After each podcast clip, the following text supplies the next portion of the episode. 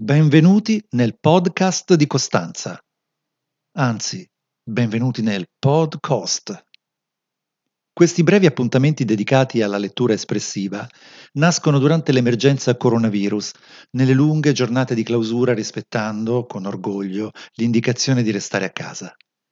Padre e figlia mossi dall'amore per le storie, racconti, fiabe, favole, in questa settima puntata si conclude La vicenda della gallina secca, tratta dalle fiabe toscane, edite da Oscar Mondadori e raccolte da Carlo Lapucci.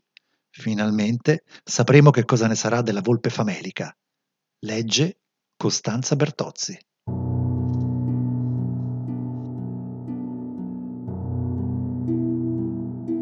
Il giorno dopo comincia una nuova vita.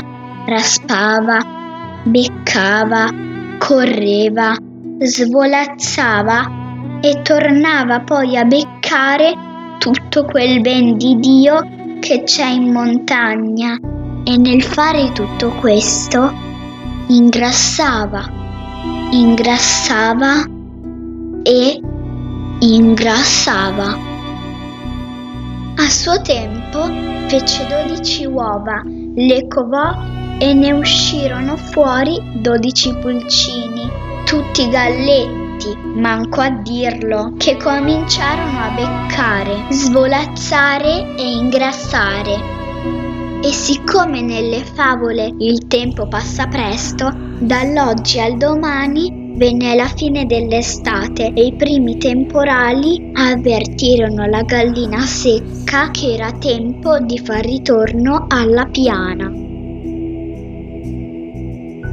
Mise in fila per uno i suoi galletti, fece stare per ultimo il più piccolo e con lei in testa partirono verso il podere cantando a squarciagola.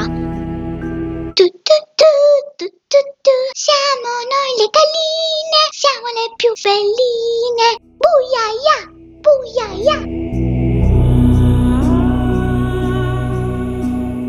A metà strada la gallina secca fece entrare tutti i suoi galletti in un campo di grano e là, staccando le più belle spighe che c'erano, ne mise una per uno nel becco dei figlioli, meno all'ultimo perché era il più piccino.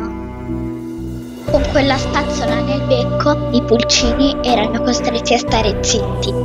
Non di meno la volpe arrivò puntuale da dietro il tronco secca ordinò ai suoi dodici galletti di non fare parola. Sei stata di parola! Brava gallina secca!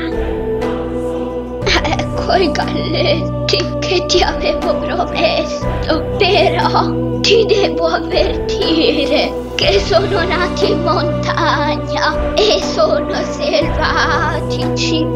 Quindi devi stare attenta quando li acchiappi. Per la strada abbiamo trovato altre volpi che non si sono trovate bene. Vedo, vedo, disse la volpe. Hanno un'aria un po' fiera. Ma che è quel pennacchio che hanno nel becco?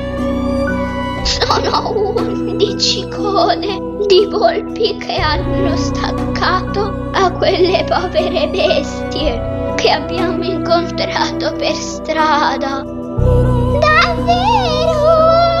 E come mai quello più piccino in fondo non ha la coda nel becco? Perché aspetta la tua!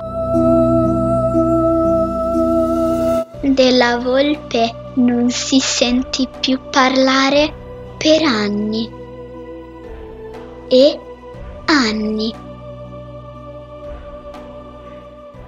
Termina così la settima puntata. Alla prossima.